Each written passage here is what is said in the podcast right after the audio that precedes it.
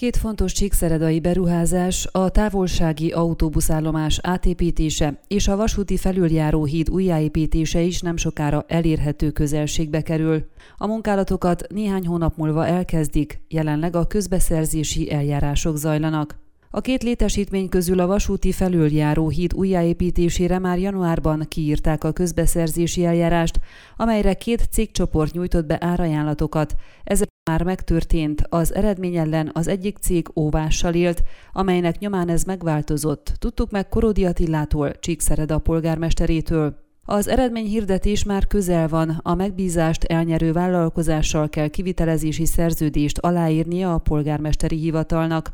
Kérdésünkre a városvezető úgy értékelt, hogy a szükséges procedúrák lezárását követő egyeztetések után derül ki majd, hogy a felüljáró lezárása már idén vagy csak jövőben történik meg. Az újjáépítést a meglévő az újjáépítést a meglévő szerkezet bontásával kell kezdeni. A beruházás becsült költsége 27,3 millió lej.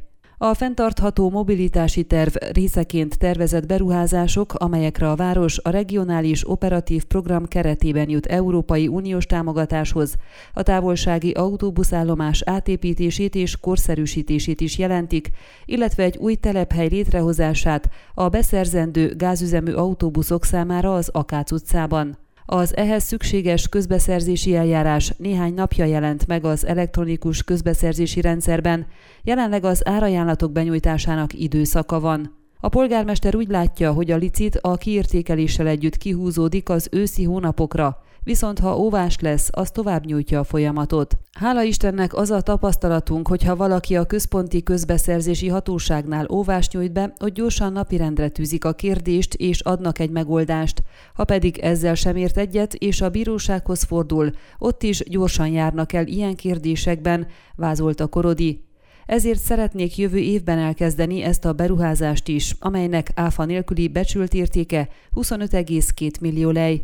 Ebből az összegből a nagyobb rész 15,6 millió lej az új buszok telephelyének kialakítását fedezi, 9,6 milliót pedig a buszpálya udvar átépítésére fordítanak. A tervek szerint a pályaudvar egyik része a városi buszjáratok számára lesz fenntartva, és ott lesz ezek végállomása is, a másik részen a távolsági autóbuszok állhatnak be, a beállóhelyeken födött peronokat alakítanak ki. Korodi Attila arra is kitért, hogy a mobilitási pályázatból azt kell még tisztázni a finanszírozóval, hogy a Kossuth Lajos utcában tervezett változásokból mit hajlandók elszámolni. Ha a Kossuth utcában tervezett okos forgalom irányító rendszerek költségeit nem akarják elszámolni, akkor egy másik pályázatból kell azt megoldani. Ebben az esetben a mobilitási pályázat beruházásai a Hargita utca felújításával a Szent Kereszt plébániánál megállnak, magyarázta. Mint korábban kiderült, a Kossuth Lajos utca tervezett átépítése buszsávok és kerékpárutak kialakításával azért hiúsult meg, mert a városközpont számára nem készült övezeti rendezési terv, ennek hiányában az építési felügyelőség nem engedélyezte a szükséges beruházást. Ön a Székelyhon aktuális podcastjét hallgatta. Amennyiben nem akar lemaradni a régió életéről a jövőben sem, akkor iratkozzon fel a csatornára, vagy keresse podcast műsorainkat a székelyhon.pro portálon.